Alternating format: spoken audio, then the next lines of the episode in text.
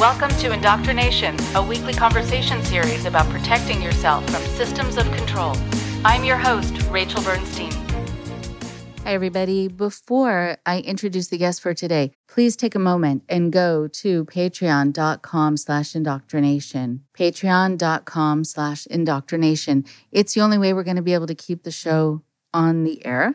And it is something that a lot of people rely on. I get emails every week talking about how this is a lifeline for people. I want to then, of course, be able to keep it going. So please partner with us to do that. Go to patreon.com slash indoctrination. We're not sponsored by any company. I pay for it out of pocket. It's a labor of love.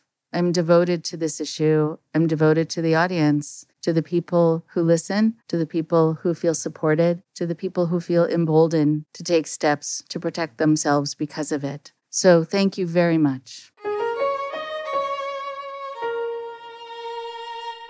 Now, today on the show, we have a guest who has quite a story. This is a very, very powerful story in a lot of ways. Sarah Rose is a very relatable person, someone who you could see hanging out with, someone who has been put through quite a head spinning and abusive experience in every way. There's so much that we learn from her story, and I really, really look forward to having you hear it. She's a native of the San Francisco Bay Area. She received a BA in Judaic Studies from UC Berkeley, a certificate in environmental restoration and watershed management from Merritt College, and most recently, a master's degree in rehabilitation counseling from New Mexico Highlands University. She's worked as a massage therapist, professional organizer, and with kids with autism. She wrote a book about her cult experiences titled Escape Through the Window, which has been selling on Amazon for eight years. She was also featured in an episode in season two of the Investigation Discovery's series, Dangerous Persuasions.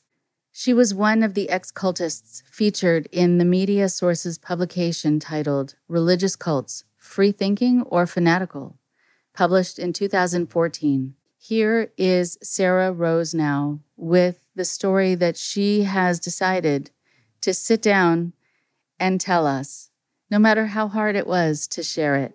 And I truly appreciate that.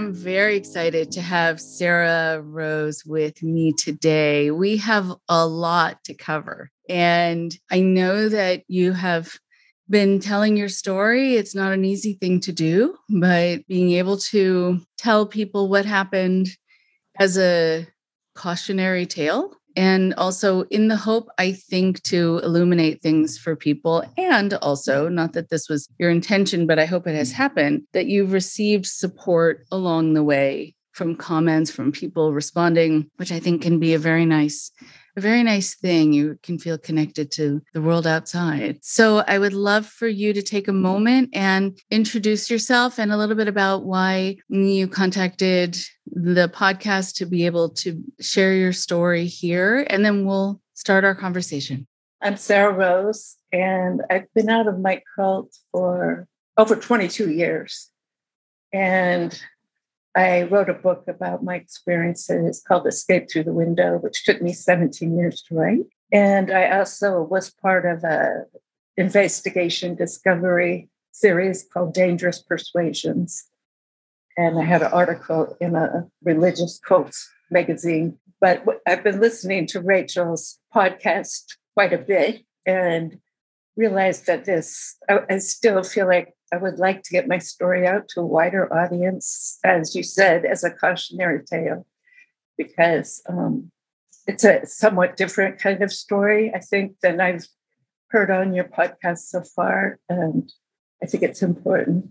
That's all I've wanted since I came out is to keep other other people from going through what I went through. Mm, that's a wonderful pursuit. I have followed a bit about your story once I heard from you and you know wanted to get more into seeing what happened to you, of course, I, I want you to be able to tell it in your own words. But before we continue, I want to get back to what you just said that the book took you 17 years to write. There are a mm. lot of reasons for that. And so, can you just take a moment to talk about the process, the 17 year process? When I came out of the cult, I was in the battered women's shelter, and law enforcement gave me a computer.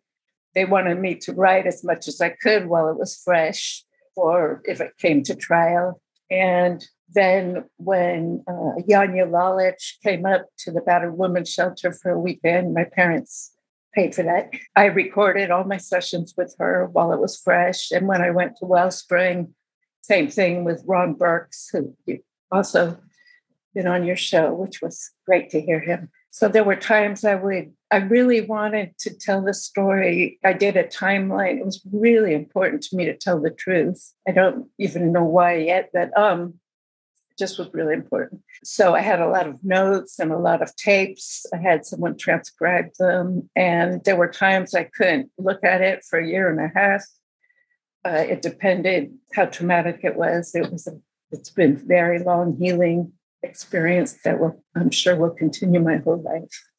Right. I I wonder also if in that process of the 17 years there needed to be a way to describe what happened because you can tell your story and still not quite get right you were in it you weren't doing it to yourself so you don't know about the methods that were used and why it worked and why it had that impact and so to understand that so you can put it into words is probably its it, its own challenge yes and i i didn't realize it but i'm still learning as i said listening to your podcast when I hear other speakers or hear your comments after the speaker, something will click and say, yes, exactly, exactly.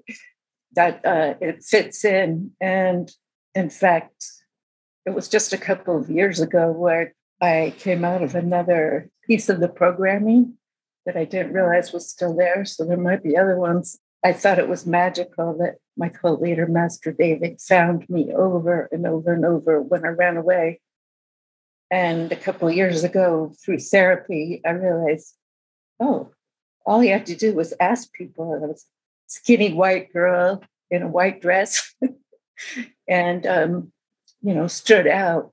It had never occurred to me. I just thought it was magic. Mm-hmm.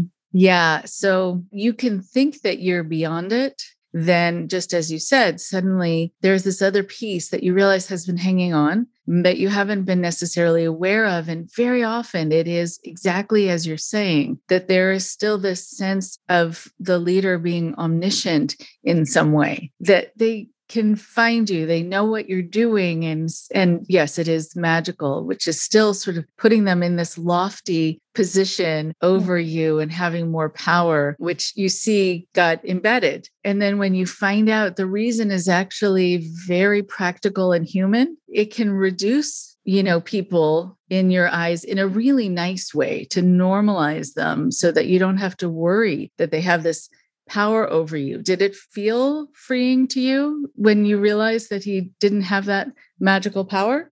Yes, and I was I was shocked. I can't say that I'm still 100% free of him. I, I still have nightmares. Okay, it's interesting. Yeah, it was freeing and it's still there. Okay, that's very open, very honest. I think a lot of people will relate to that.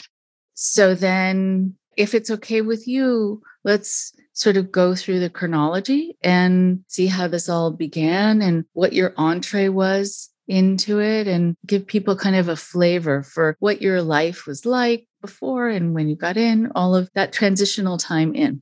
Before I got in the cult, I'd been through a lot. I was dealing with um, sexual abuse, childhood sexual abuse, and just coming out of a hard time, but I was doing really well. I had a lot of friends and was taking classes and working and um, just having a good time. And then um, I had a good friend. One day he said, Do you want to go out to the beach with me? I have this guy I've been working with. And I had never heard about this teacher or guru or whatever it was. And it just sounded fun, interesting, adventure. So um, we went out to the beach and we're on a bluff and looked down, and there was this man that all in white that kind of looked like Jesus, my idea of Jesus with a circle of disciples around him, and they were drumming and singing. And, you know, it was a, a beautiful scene.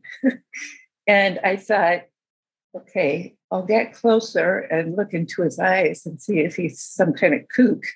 And as soon as I saw his eyes, these beautiful, genuine blue eyes, and heard his British accent and his lovely, gentle voice, I thought, oh, wow. And it just from there, it felt really good. And of course, I had doubts as the time went on. I left, I came back, I left, but um, it was pretty captivating from the beginning.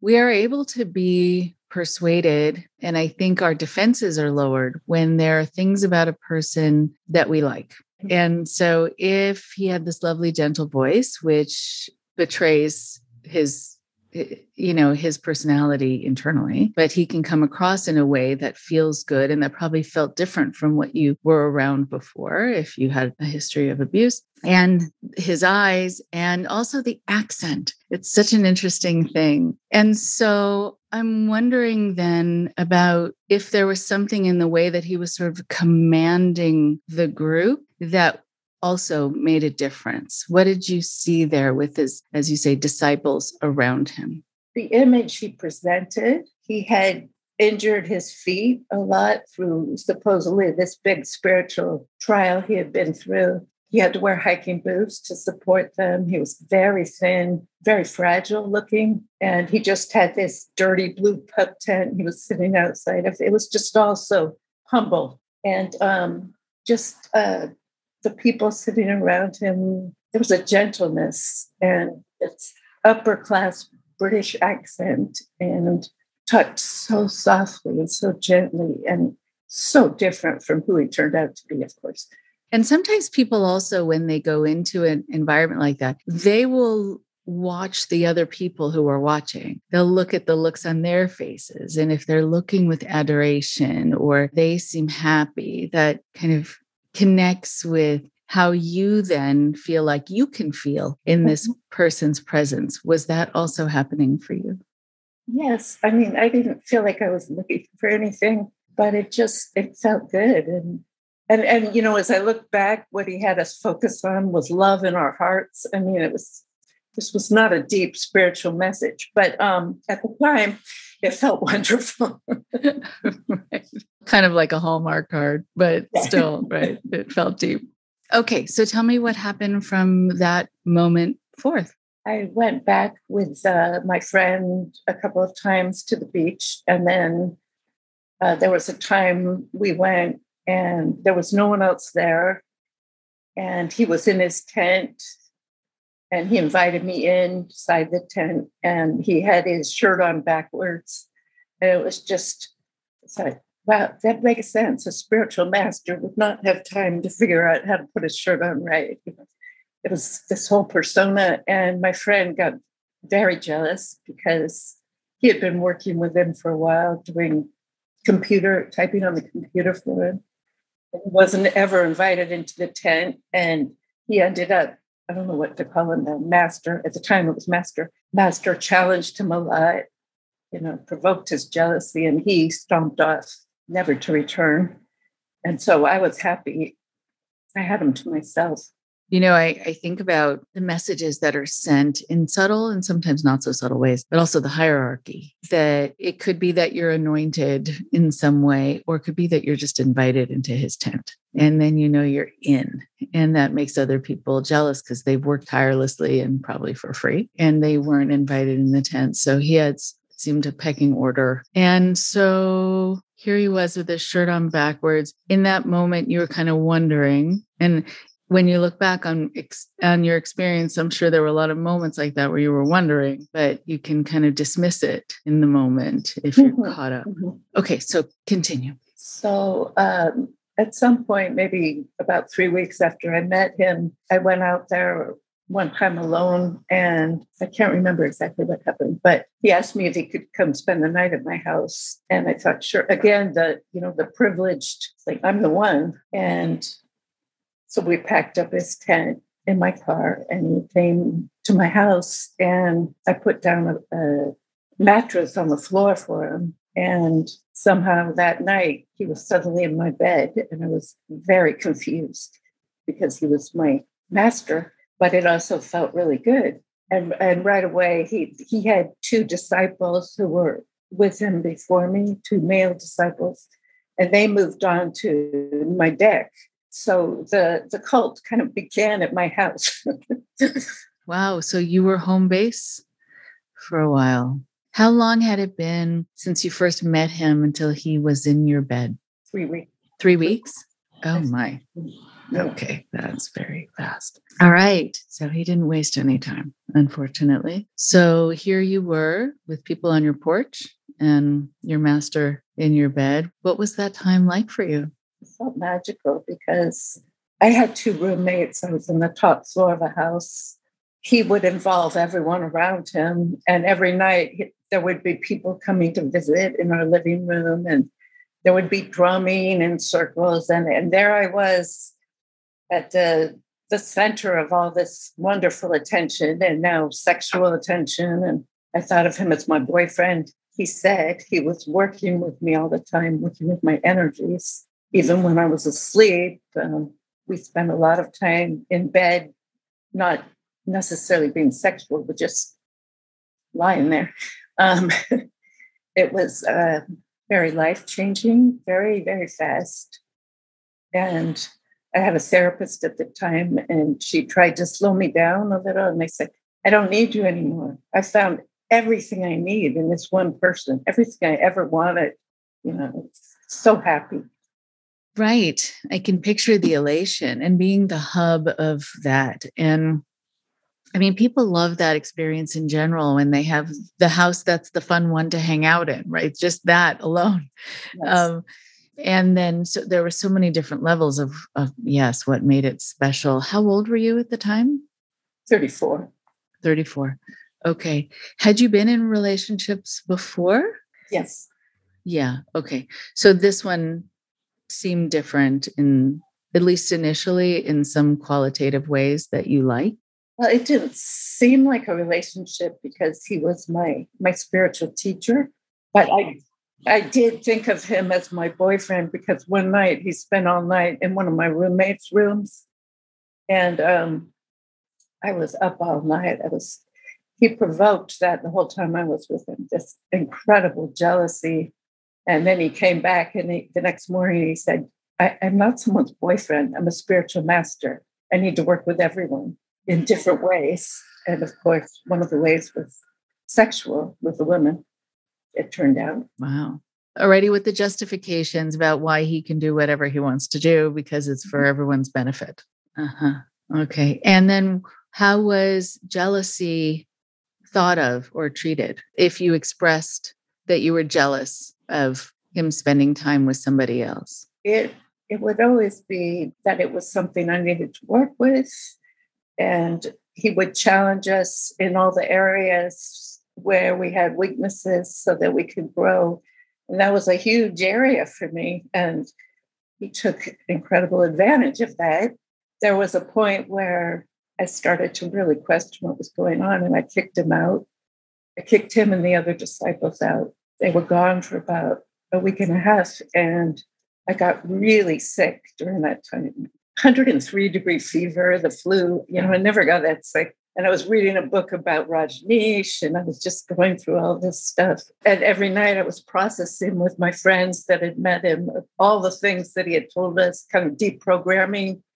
And then what I'll never completely understand is one day he just appeared in the afternoon, and I was like, it was like being in the the spider's web, you know, just anesthetized. I was I was gone. I was back in it and I was gone. And he could pick up where he left off. Mm-hmm. Mm-hmm. Okay. All right. So then take us through what happened next. So eventually uh, the landlord kicked us out. Myself and the other two men, we we sold all everything, everything we owned, and gave everything to Master, all our money, and we started traveling and we started in my uh, in my old Chevy Impala. We would travel out to the beach every night, and sleep. And he always had all four of us in the front seat. I mean, there was always this exciting, sexually charged atmosphere. We'd all be very close. And he would drive fast and say he was taking other people's desire to drive fast away. And then we would all sleep together on a tarp on the beach. And I would always be in the middle next to him, between him and another, one of the other men. The men were young, younger than I was probably. And it was just very exciting to wake up on the beach. And I loved it. I felt like my utopian dreams were finally coming to fruition because we, we were always talking about this great community we were going to build. And this was just the beginning. Ah, okay. What about all the other disciples that you saw initially? Where did they go? Were they still part of it? Not at that point because we weren't really living anywhere. um, there wasn't anywhere for them to come. But um, but eventually, when we got more settled, people started coming to the different places.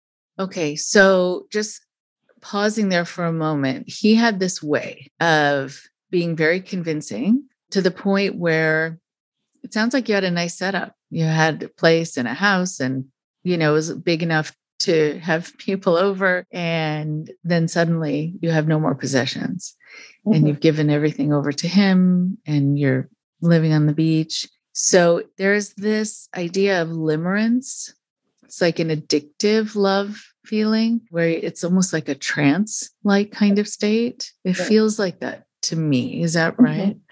Yes, definitely. I was I was gone. Um, I met with my brother at one point, and at that point he couldn't have even. Oh, he he brought me his sleeping bag because what I had wasn't warm enough, and he described it later. There's no way he could have gotten through to me at that that point. I was completely mesmerized. Okay, so so it was just the four of you for a while, and then how did it become something that started growing? You're saying you got settled, and then who did the outreach to try to find people to get more followers? I mean, often that's a group effort, but I'm curious. Well, first, um, we moved on to this man's land for two months. We were just living in our tents. It was a great time. and people would come that were actually part of followers of another guru. They would come at night, we'd have a campfire circle, we'd feed people. And then, for whatever reason, we moved up to Mount Shasta. And in preparation for that, we did this spiritual initiations booklet. And I was the secretary. I did all the typing of it, and we were in and out of Kinko's. He and I stayed behind because we had to wait for the booklets to be ready. Oh, at that time, another man had come to join us who had met us there, and he became like my sometimes boyfriend. And later, I was told I was the recruitment tool for him. And so the three of those, the three of the men went up to Mount Shasta first and set up our space in this beautiful, beautiful area. And on that ride up with Master, he started berating me a lot. It was miserable. Just this had started a little bit before, but just being really, really unpleasant to me and threatening me. And so when we got up to Mount Shasta, I was, I ran to Marty, who was my boyfriend of sorts, and I was so distraught. He didn't want anything to do with me. And so that began the time of being very alone and very left out and all the things I hated. Wow. So, you know, you think about what kind of personality, well, really, what kind of entitlement you can have if you have someone who's really left everything for you, sold everything, given you the profits, and then you're mean to her. And you know, those two shouldn't go together. It should be that there's an appreciation and a respect and, and, and. What do you think started kind of turning for him? Why do you think he was starting to treat you like this? Well, from what I've learned since about sociopaths and that they look for certain kind of people, I think I was a good victim for him. And he presented everything he presented was for not only our spiritual growth, but the spiritual growth of the whole world.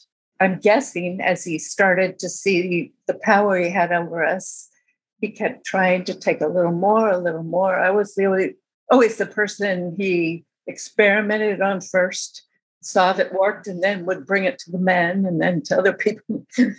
so. Wow. Okay.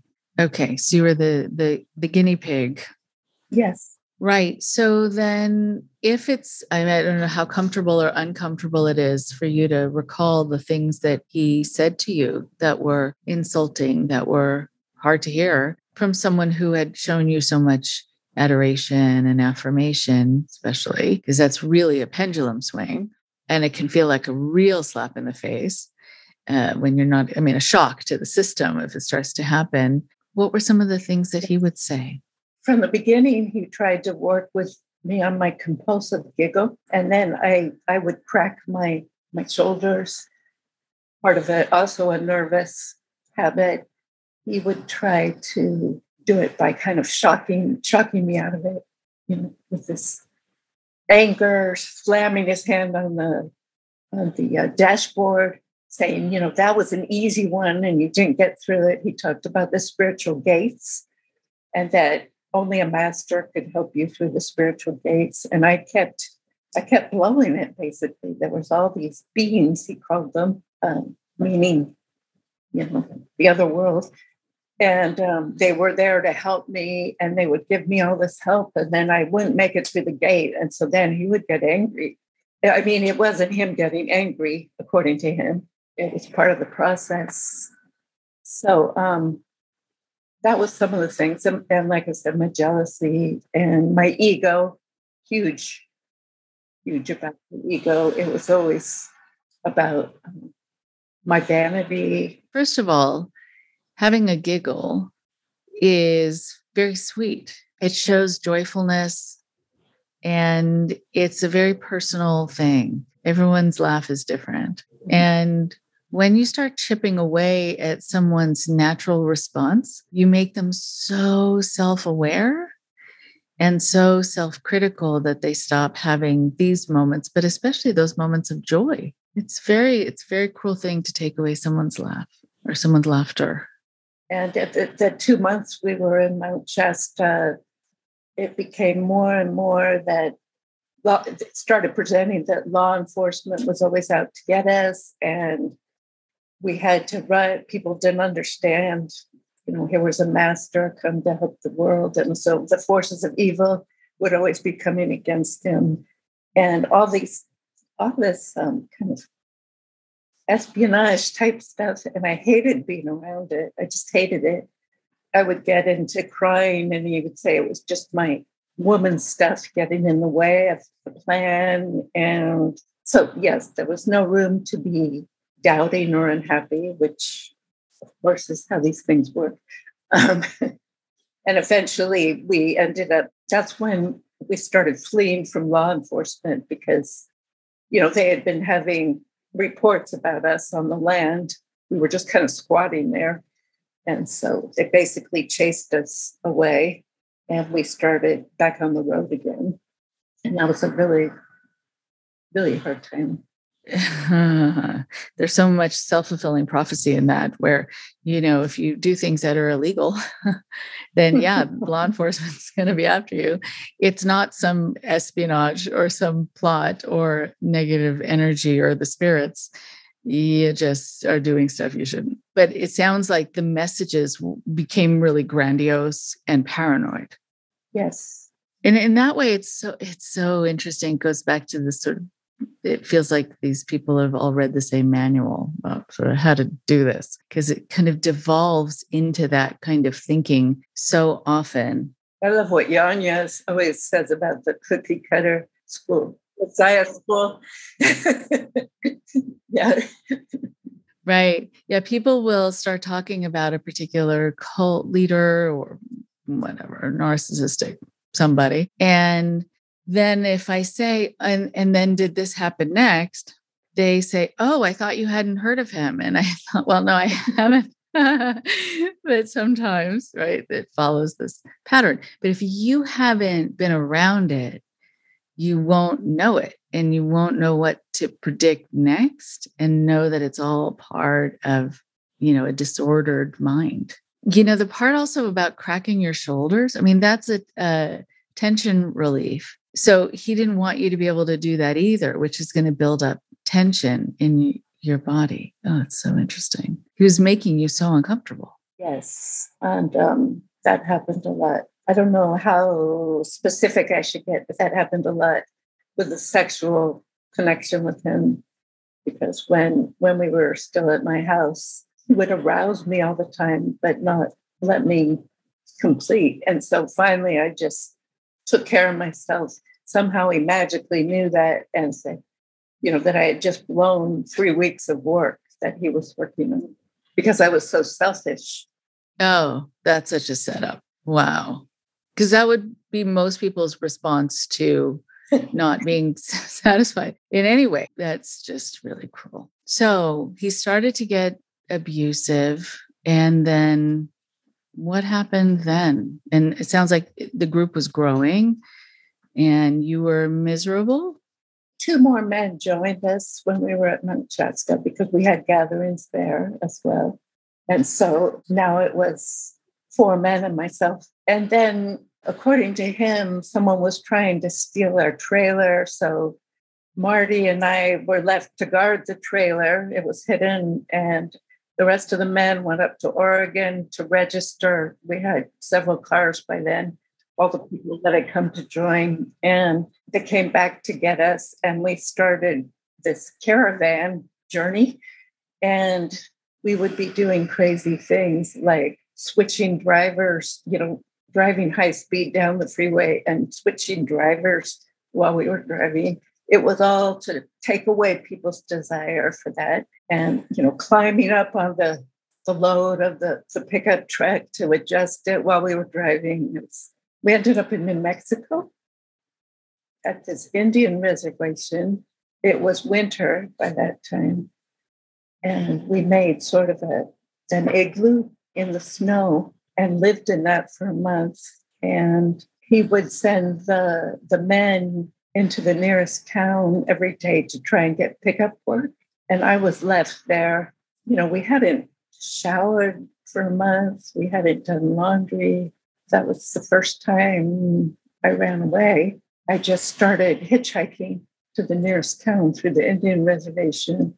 People would give me rides, but I looked rather strange being out there, way out there on an Indian reservation, white person. This is another thing. It's, I honestly don't know how it happened. It's all fuzzy, but I ended up in a mental hospital in this town but I was the whole time I was talking about him and what was happening, and you know, and then one day magically he was in the locked ward with the men. I really don't know how that happened still, but I'm sure it wasn't magical.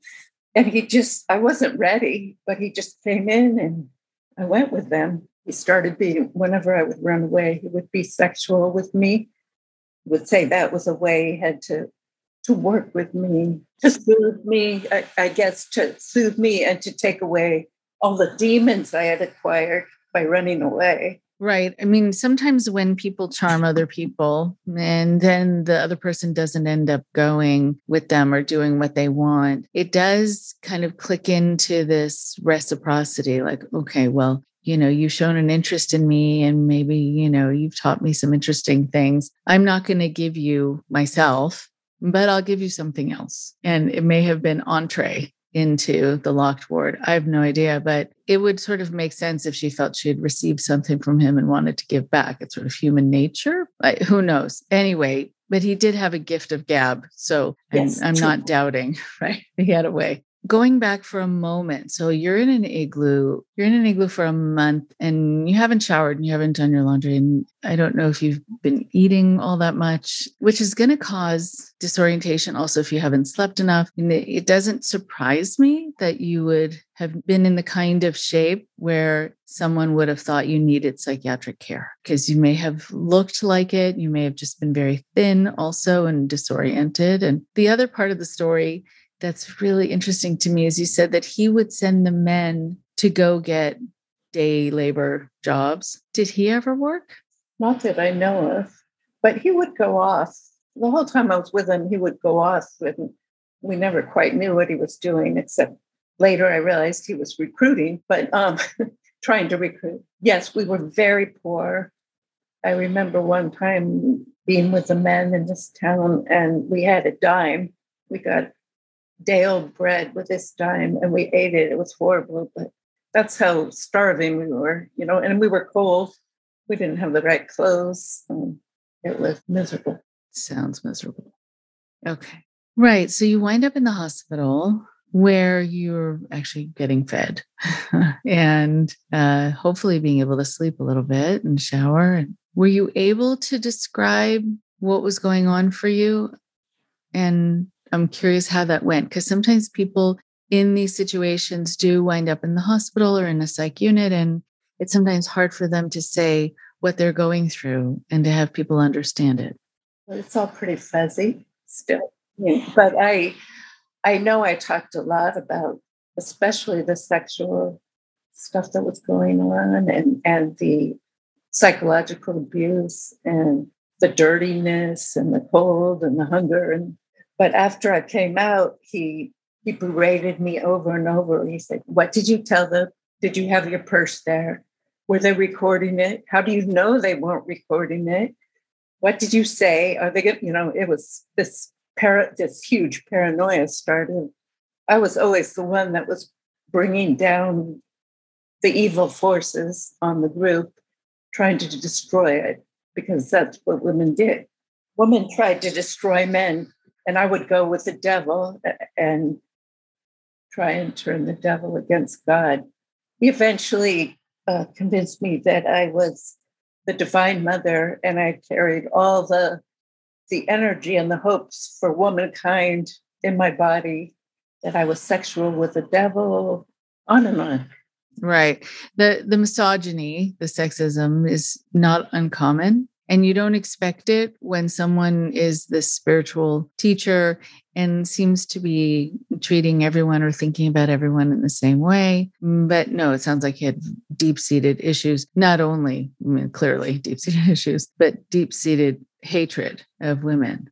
Well, yes. And what was very interesting was he kept changing all of our names. And at some point, he changed my name to Serene. And that was the name of his mother and sister. So that tells you something. Right. Okay. And it could be that he was maybe mistreated by them, or it could be that he mistreated them. I mean, I don't, you know, either way, there's some kind of conflict there. And another time, there was a spiritual woman in Manchester that he really wanted to join our group, whose name was Grace, and she wouldn't join. So he brought Grace into my body. And I really believed that it happened. I felt different. Mm-hmm. Okay. So um, I'm going to just write that down because I want to come back to that. So, this person named Grace. Okay. I think one of the things that's so interesting is you can tell how much someone cares about you or not when I mean, in a lot of ways but one of the ways is in a moment like that that you are in the hospital because of him you come out and he's berating you and questioning you as opposed to apologizing or at the very least checking in and seeing if you're okay. Those are these pivotal moments. Like the the people who well, sometimes you see parents and it's very uncomfortable with kids where the kid is having a hard time and the, as opposed to the parent addressing it they just say you know you're embarrassing me in front of people. Be quiet you know as opposed to what's wrong and so he cared about himself in that moment what did you disclose how did you betray me as opposed to how he betrayed you who trusted him and where you wound up in the hospital. It's very interesting. Yeah, and, and that night that he brought me back to the reservation, he kicked the men out of our tent and had sex with me all night. But that was, um, again, to, there was a lot of reasons, spiritual reasons for it. Spiritual, right. Yeah. It's it's interesting. Yes, I mean, of course, there are going to be a lot of justifications. It's all sort of like a feels like a reclaiming. Yes, also. exactly. Yeah. Okay. Okay, so um, tell me if you feel comfortable about how he got this presence or convinced you the presence of this other woman was now inside of you. Um, he talked to me differently. The, the morning he supposedly brought her into my body, he said, Hello, you dumb cow. You know, and he said, There's that part, that piece on your lip where that's always dry and and I, I was stumbling over my words. I said, Yes, it is, it is I. I mean, I wasn't talking like myself. That was the theme throughout my time with him that there's probably about 200 different beings in this body because I kept blowing it and he would kill them off. That was terrifying because it was, according to him, eternal death.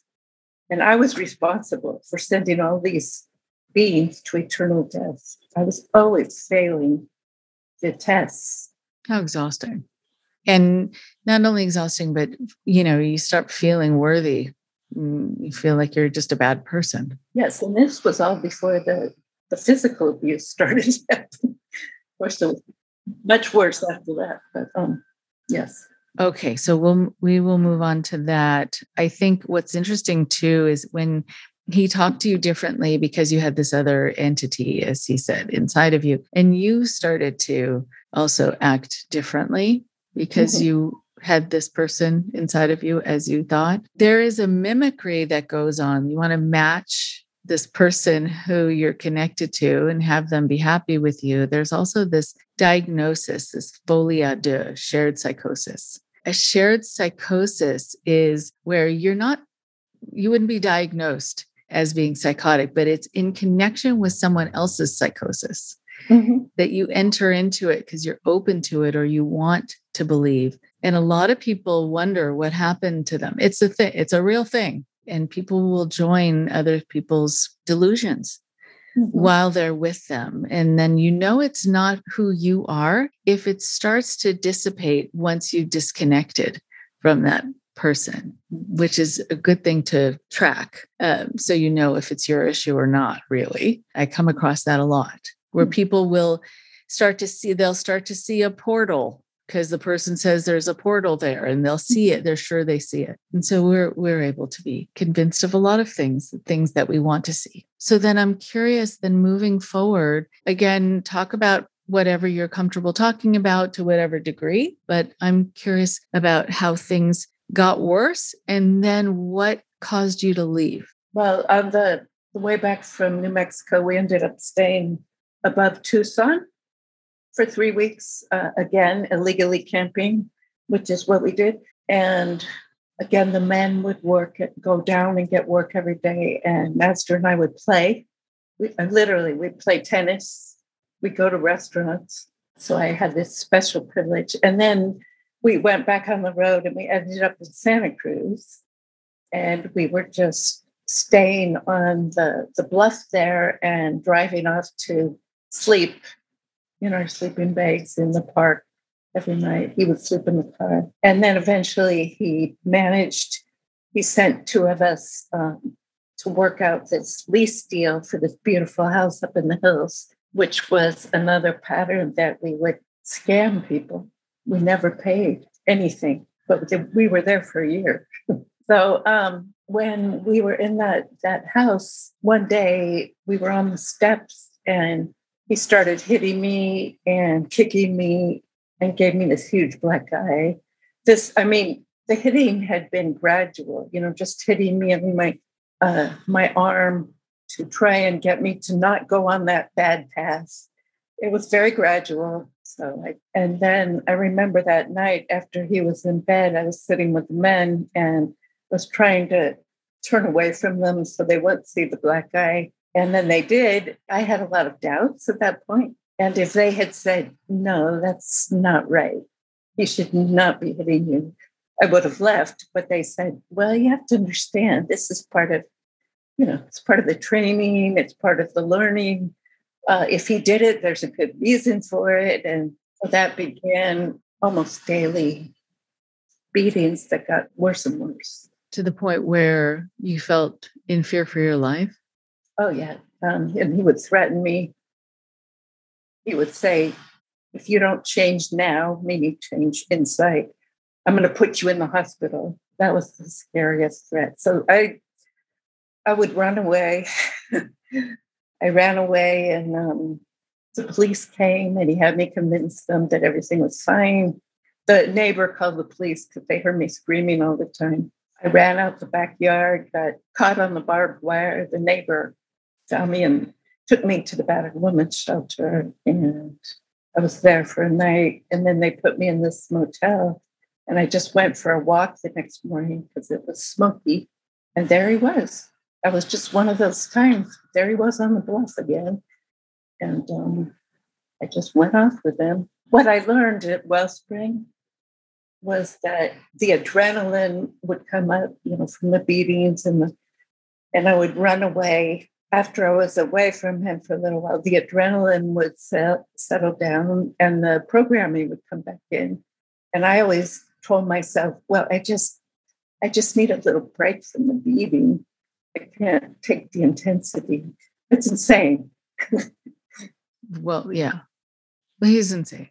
So I'm glad also I want to explain to people listening about Wellspring. I'm so glad that you had a chance to go there. Oh, I wish places like that were still around. If anyone is, you know, to that degree where there's a whole treatment center, a residential treatment center where people can go and go for a period of time. I know some people are working on trying to revive some places and and reestablish them. But yeah, I, I wish that there were places, you know, residential treatment places uh, like Wellspring, and it, it serves such a purpose. Anyone listening who has the place, the want to put something together where people can go and really be physically separate from their cult experience, but also get counseling, get support, get a sense of understanding of what they went through be wonderful. I would really wish Wellspring were still around. But in any event,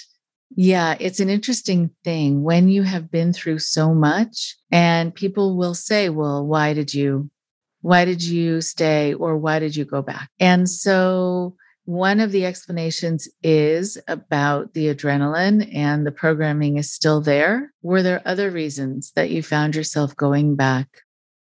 Well, I was convinced that I had been prepared for lifetimes for this role to take on all the karma for all womankind. And I was the one that was strong enough to be beaten to release some of that karma.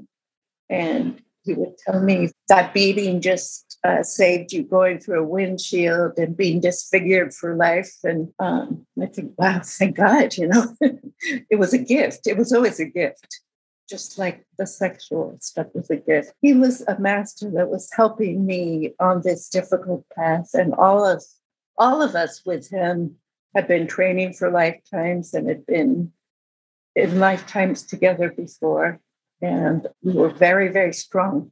Okay. Right.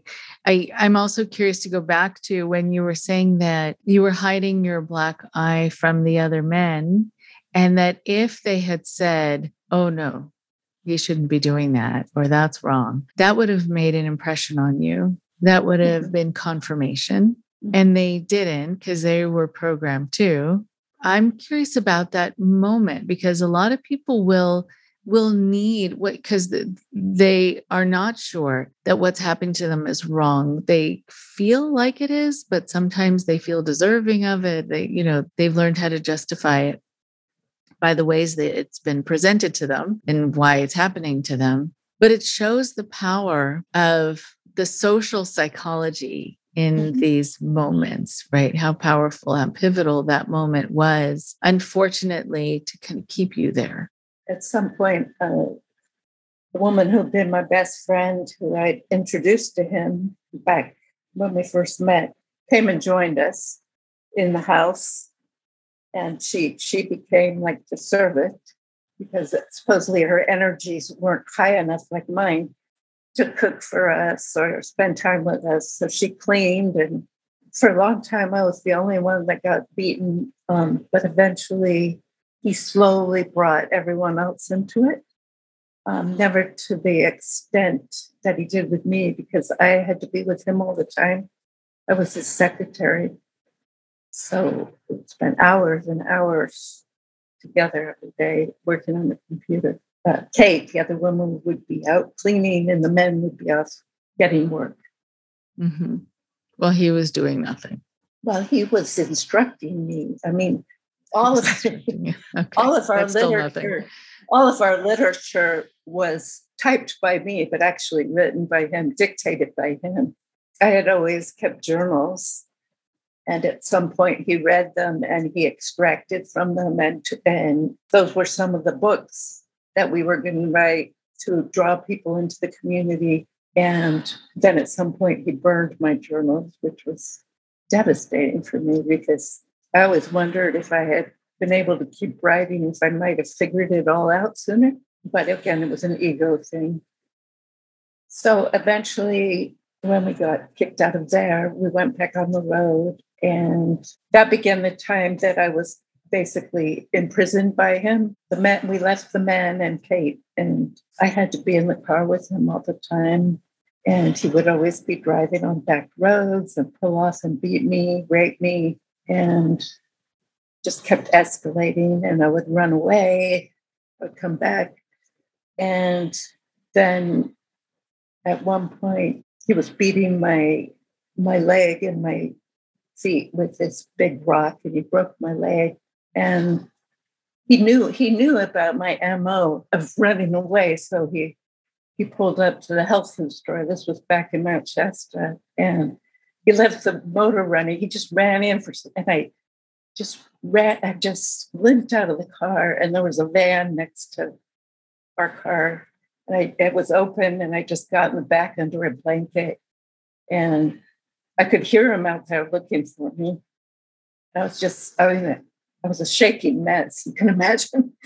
And the woman came in, and I just said, please, please, please just take me to the hospital. They were so nice. And um, then I went back to the battered women's shelter. It was, I was very traumatized. You can read in my book, you know, very detailed. But um, so eventually um, we ended up back in Mount Shasta and we did one of our scam deals to get this old, it wasn't a trailer, it was kind of an old trailer park and there was no water or electricity. So we were there and things kept escalating. And then we came to a point where he said um, he was going to beat me for the next six days and I would live through it. So I called that the weekend siege. And at that point, he took all my clothes away, my shoes, everything. So I wouldn't run away. So I was wearing his clothes. And so finally, after three days of that level of beating, he knocked my tooth out one morning. And that was, I don't know why it took that, but that was a wake up call for me. So that morning, we I had to sleep with him every night, which by that time I hated. So that morning, he was still putting on his pants. I went into the bathroom to take a shower and I locked the door and I, I crawled out of the window and ran up the street. I mean, I was barefoot and very dirty and just begged some people to um, let me in, which they were very reluctant to, but they finally did and called the battered women's shelter and drove me to meet them. And so that was my last time in the battered women's shelter. And he kept trying to get me back. He knew where the battered women's shelter was because I had told him. And it's a long story, but um, he basically pursued me for years. He knew where my brother lived, he knew where my mother lived. I have stacks of literature that he sent to me. He had Kate, the other woman, infiltrate the battered women's shelter to try and find out what I had said there. He did that with everything. He, at one point, he was running Christ running for president. We sent faxes to the governor, everyone law enforcement was worried about us a lot, but people didn't feel like there was much they could do. You know how that goes. So anyway, I finally, I finally started talking. That was October 17, 1995. And um, I wouldn't let them take pictures of me of all the, you know, the bruises and everything. So I thought, well, I don't look that bad. But they wrote it all down and said they gave me a computer and I started talking. Once I realized, started to realize that this wasn't God beating me, this was a psychopath beating me, I was determined to get him. And so I did everything I could, cooperating with law enforcement.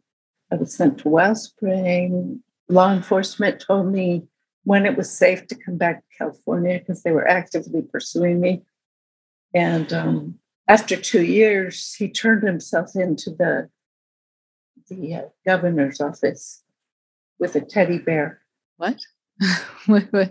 he wait. He, first of all, he turned himself in. He he walked up the steps of the courthouse and said, "I think there's a warrant out for me." There were by that time warrants out for him because he had a lot of other stuff. But um, he was bringing the gift of a teddy bear to the governor. That was part of his thinking, and so so they were able to file 13 counts against him based on my testimony. But um, he wanted to represent himself and he was declared criminally insane. And so he did end up spending, I did have to face him in the courtroom, which was horrible.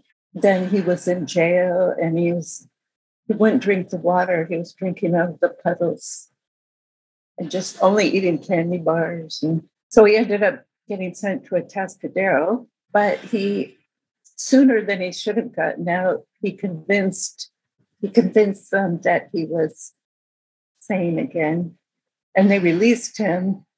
And I was terrified.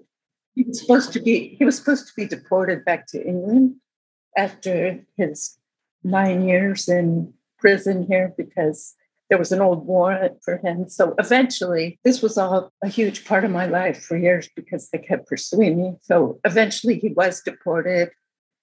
Uh, ICE took him, and once he was in England, I couldn't get any more information about him. I didn't know if he was put in jail or what. So eventually I realized I had to. I just, I so didn't want it to happen to anyone else. At some point, I realized, okay, I've done all I can. Gotta go on with my life. It's bad enough to go through what you went through, but then to have someone who is pursuing you, who's stalking you for a period of time, you just can't be done with it. I know that that does happen with a number of people where they feel like they still have to look over their shoulder uh, and they can't fully relax. And then you can't fully heal because you're still being hyper vigilant and you have adrenaline and you're nervous. And then trying to stay in touch with law enforcement and you know, not getting enough information. Supposedly, because I was a victim, they were supposed to share things with me, but then there was HIPAA laws. I mean, it, it just went on. I mean, it was, and I mean, this is one of the, this is one of the things he sent me. He wrote this huge book to try and get me back. My little spiritual path, a bunny's journey. That was one of his uh, nicknames for me. That I was a bunny in another life. And it's this huge. So I had to copy this and send it to law enforcement. And it was just constant. But then he got deported. Do you know what's up with him now? I've tried to find out uh, from time to time, and I can't. But they said they they assured me that it would be very hard for him to leave the country. And I did. I, I looked up his name a couple of years ago, and the the judge that was on the case who's retired now, had written some human interest articles about the case. And I was furious because he presented it as a human interest story. Like, isn't this an interesting case? And I, I, I spoke to Yanya and I said, Is there anything I can do? She consulted with three lawyers and they said, He didn't use your name, your actual name, so there's nothing you can do. And so, you know, things got stirred up again. No, no, no. That should remain untouchable and only told by you. And that's why I'm very glad you you had a chance to do that. You know, I, I wonder also just about others out there at the time that you were going through all of this. Were your family members or any friends concerned or looking or trying, you know, what was happening for them during this time? And did you reconnect with anyone after you got out? Curious about your community. My brother, uh, a couple times I escaped and I went down to his office in San Francisco I took Greyhound and he took me in. He was terrified at the way I looked, but um, I was completely programmed. And at one point, my sister and her family came from Israel. They were driving through the hills of Santa Cruz trying to find me. And I got a letter from an old boyfriend who somehow was worried about me and he he burned it. He he burned all the mail. He wouldn't let anyone see the mail they got. So when I came out, I, I contacted my brother. And he was wonderful. My family was wonderful. And they, they paid for me to go to Wellspring, which very Ionia, which I'm very grateful for. You know, I, I think with a with a story as as uh, dark, as tragic as this, that it is a very important thing because I hear it woven into your story, and you say it that this person took you in this person noticed this person you know gave you a ride that you know that there are these people along the way who um, will you know go out on a limb for someone they don't know and mm-hmm. you know see that there's something wrong and see what they can do and sometimes those are the ways that you survive and you also can remain feeling that there's this glimmer of hope about the world outside and people taking care of you. Those moments are actually really, really powerful, very pivotal. And then having your family really there for you, even with whatever history there was, also extremely important. And that's why I often tell family to not go away and to to not give up hope, but also, especially if people within these groups sometimes are made to be really cruel to their family or they don't show mm-hmm. up for them during important times in their life. It's not because they're making that choice on their own. No, they're programmed. And one more thing I want to say um, there's the pastor for the battered women's shelter who was helped me so much, even though I was, you know, I was Jewish, but um, he was the first person that told me the Jesus I know would never hit anyone. And that was a huge revelation to me. He and his wife helped me a lot, and I'm still in touch with his his widow. Very nice. So, what would you want people to know about the process of healing? What do you want? I also family and friends to know about what to do when someone comes out? Like, what was helpful for you? What did you need? And what's been helpful for your process of healing, knowing that it's ongoing? At first, when I came out, what I needed, but my brother sent me some books. I I needed things that were very simple. I had lost my mind, you know, and people don't realize that I I couldn't take too much stimulation. I couldn't read like novels all of a sudden what what I learned at Wellspring is that what saved me was the part of me called the little professor. That was the part that kept doubting all the way through, thinking just deep down, something's not right about this. And so um, I got to do a lot, a lot of therapy at Wellspring, talk to other survivors. And then I ended up living in the town near there, and I would spend a lot of time in the university library and just I was just learning again about everything. Like my mind had been emptied. I was just, you know, voracious for knowledge and truth. Truth. I, I think for a long time I just needed, I needed to be really safe.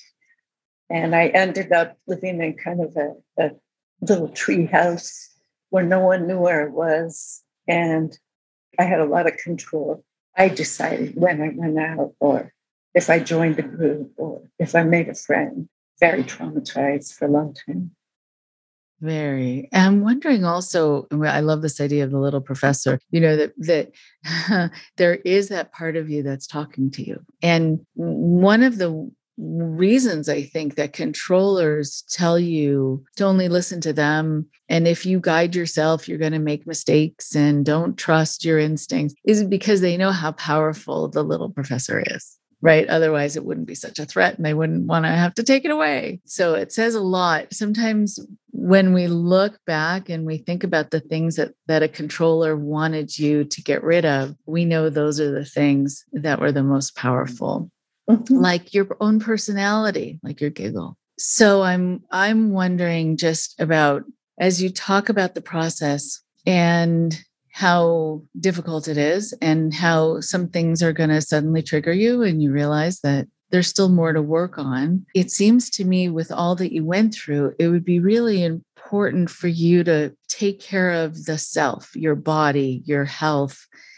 sleep, you know, just because your body had been so used and abused, and to reclaim yourself. And I wonder what you did for that. Actually, I was able to get back to dancing and yoga and swimming, and um, eventually got back to synagogue and 12 step plus the 12 step groups that I'd been in before. And I have, I have a lot of support now and I live in a beautiful and gardening. Gardening is my salvation. That's what I'm going to do after this. and oh, and I walk a lot. I have this beautiful hearing dog, and like this morning, I, I walked out on the marsh. That's that helps me a lot. So listen to your podcast. oh, that's very sweet of you. Okay, and so uh, I'm curious, just as we finish up, if there was something else that you wanted to make sure to say, a piece of advice, just, um, you know, along with the cautionary tale, what to watch out for, or what's been helpful to you that if people are in a similar situation, what they should try to do for themselves, whatever, whatever comes to mind. This is your your time. One thing I've really tried to communicate for years is anyone can get into a cult at any time in their life there's a perfect cult for everyone. You don't have to come from some kind of banged up background. There's psychologist cults, the doctor, you know, everything you can think of. And I had been to UC Berkeley at the end of the 70s trying to be recruited by the Moonies. I thought I knew, I knew about cults. I grew up outside of Berkeley. And the love bombing, if it feels that good, that fast, and you don't get any time to yourself, get away. I love it. That's really important because sometimes people coming out of a situation will want that high again and they'll find themselves in something else because they, yeah, they needed to feel love bombed. I mean, we all need that to a certain degree, but it's such a high that we're not thinking that this could be all manufactured. And this is not a gift for us. This is so that we lower our defenses with somebody else it's an interesting thing with love bombing. So, right. So, if things are done in a kind of tempered way where it's not this high, it's not a fervor moment, it, it just feels nice and calming, and you can take your time with it, then yeah, then it's a lot safer. I mean, it was hard to come out and realize I wasn't this great being. I didn't have this grand destiny. I was just a person who was a victim uh, you know, it's like bringing yourself back down to, oh, I'm human. Um, it's quite a process. And I, I will always have scars all over my body, different pain I've been through from the beatings. And is that something you're getting help with? Oh, yeah. Physical therapist said it was delayed trauma from the beatings. I have a lot of pain. Uh, my hands got damaged from all the beatings. Um, and I'm very grateful to be alive because I know it could have been otherwise. Mm-hmm. Oh, yes. On numerous occasions, it sounds like. Okay. But right, there's a part of you that, well, survives. And also that you were you were pushing towards your survival and freedom over and over.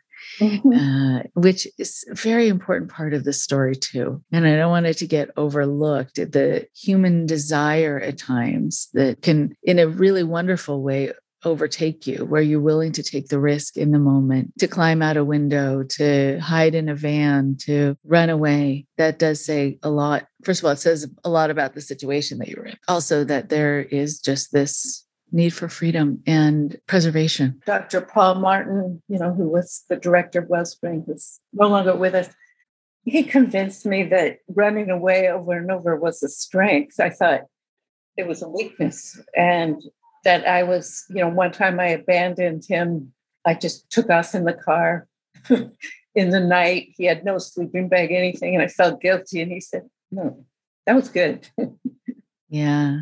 Right. No, it was very good. And it is true. Even after people have been beaten, even after people have been through the ringer, they will sometimes still feel sorry for the yeah. person who is doing this to them, which doesn't say something about that person. I think it says something about you that you have a conscience and that's your natural proclivity to feel bad if you feel like you've done something wrong. But really at the at the first moment that he started mistreating you is when he abandoned you. And so I don't know if it's possible to abandon someone who's already abandoned you.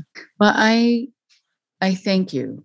I know it's not easy to get into these histories and you can feel it like you were saying you could feel it as you were talking about it. So I give you a lot of credit for kind of going through the fire again, you know, to a certain degree to be able to to tell the story and how important that is for the for the listeners and how grateful I know everyone will be. Where can they find um, the show that you were on, the book? Where's the book available? The book is available on Amazon, Escape Through the Window, and it's been selling every month for about eight years. And the show is, you can just Google it. It's it was the Discovery Identification Channel, the series called Dangerous Persuasions. And my episode was in season two. Thank you so much. Um, enjoy your gardening. Thank you so much. Glad I got to meet you.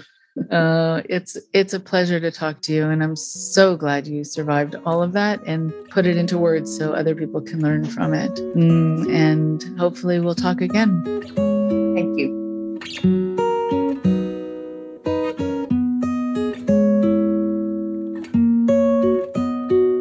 One more thing before you go.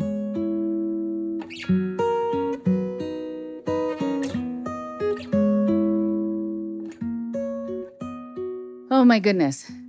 Thank you, thank you. Sarah, my goodness. I am so sorry that you went through any of that. Let's talk about some of the things, though, that she mentioned that we really learn a lot from.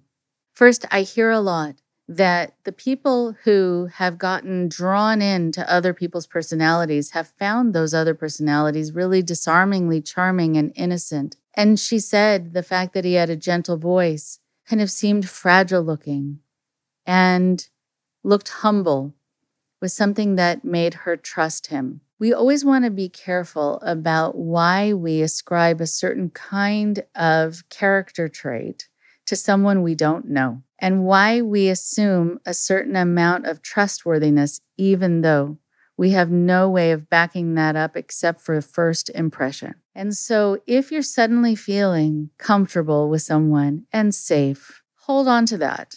You might be right, but wait for further confirmation. Find out how they treat you, how they're treating other people in front of you, how they behave more so than the sound of their voice, the content of what they say more than the sincerity of their voice. And at the end of the day, how they walk the walk rather than just talk the talk. How do they treat you? What are they really like? There's something else that we talk about when I work with a lot of people who have been in situations where they really thought that they were somehow failing the organization or they were disappointing their partner. They were somehow doing it wrong. That if they could just get it together, if they could be fine with how they were being treated, or actually more accurately, how they were being mistreated, then everything would be okay. What makes things very hard when you're in a relationship with a controller is the controller will usually have you keep that relationship very secretive. So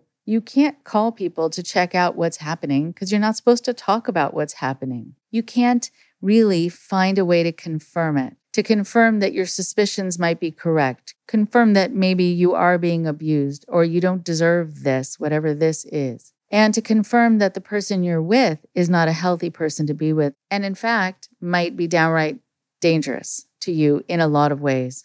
It's also true that when you're involved in a cult, you're not supposed to talk about so much. If people say, just like we hear, uh, it happens time and time again, I'm going to do this thing to you, don't tell anyone. You want to always, always have your antenna up and wonder why. The reason that you're given is not going to match the actual reason. So, the reason that you are given is usually, well, people will try to take this relationship away from you. They don't really understand, or their negativity will get in the way of your spiritual development, and blah, blah, blah, blah, blah. But the real reason is they don't want people to know because then those people will say, What? What is happening to you? No, no, no, no, no, no, no. We need to help you get out of that place or out of that relationship. When I hear Sarah talk also about the fact that when she was getting physically hurt, not only was she taking that on herself and thinking that there was something wrong with her, even though she did run away, but she would come back, it moves us to another piece of the fact that you can't get confirmation and that there is this sort of secrecy.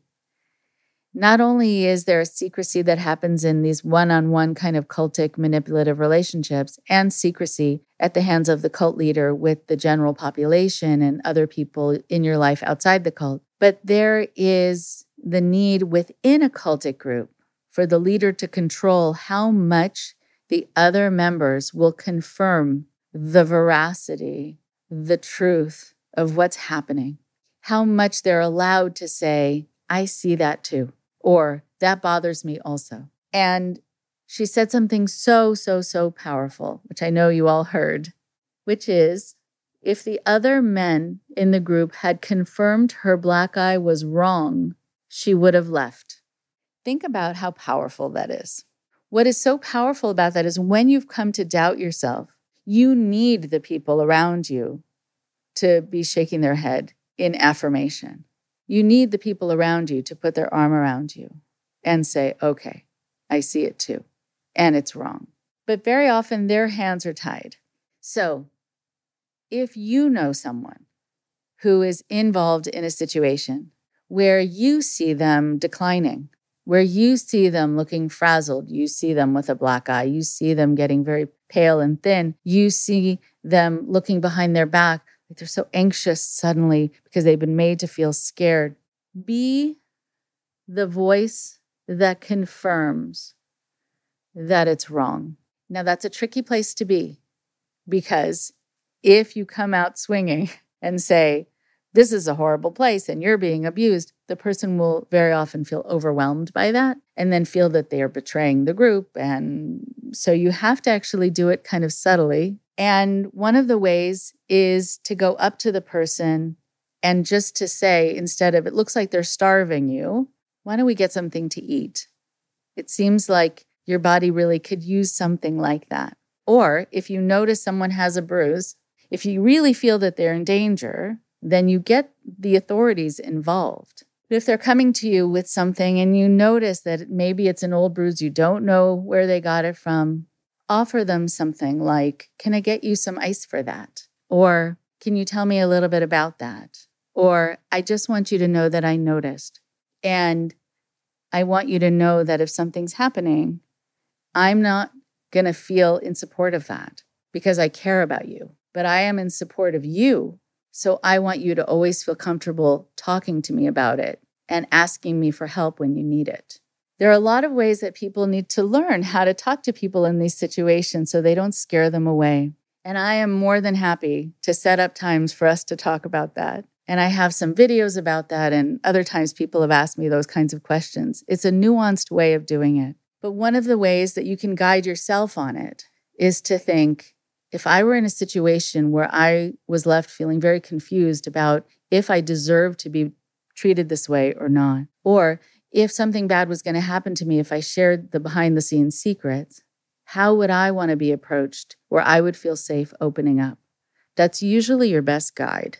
So think about that, reflect on that. What would work and what would scare you away? And use that as your own tool to know sometimes how to proceed and how to intercede and how to help. Talk to you next week.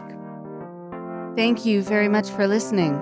Please support Indoctrination on Patreon at patreon.com slash indoctrination. Be sure to give us a follow on our social media. Find us on Facebook and Instagram using at Indoctrination Podcast. And for Twitter, find us at at underscore indoctrination. We love hearing from you too. So send us an email at indoctrinationshow at gmail.com. And for more updates on the show, visit our website at www.podpage.com forward slash indoctrination.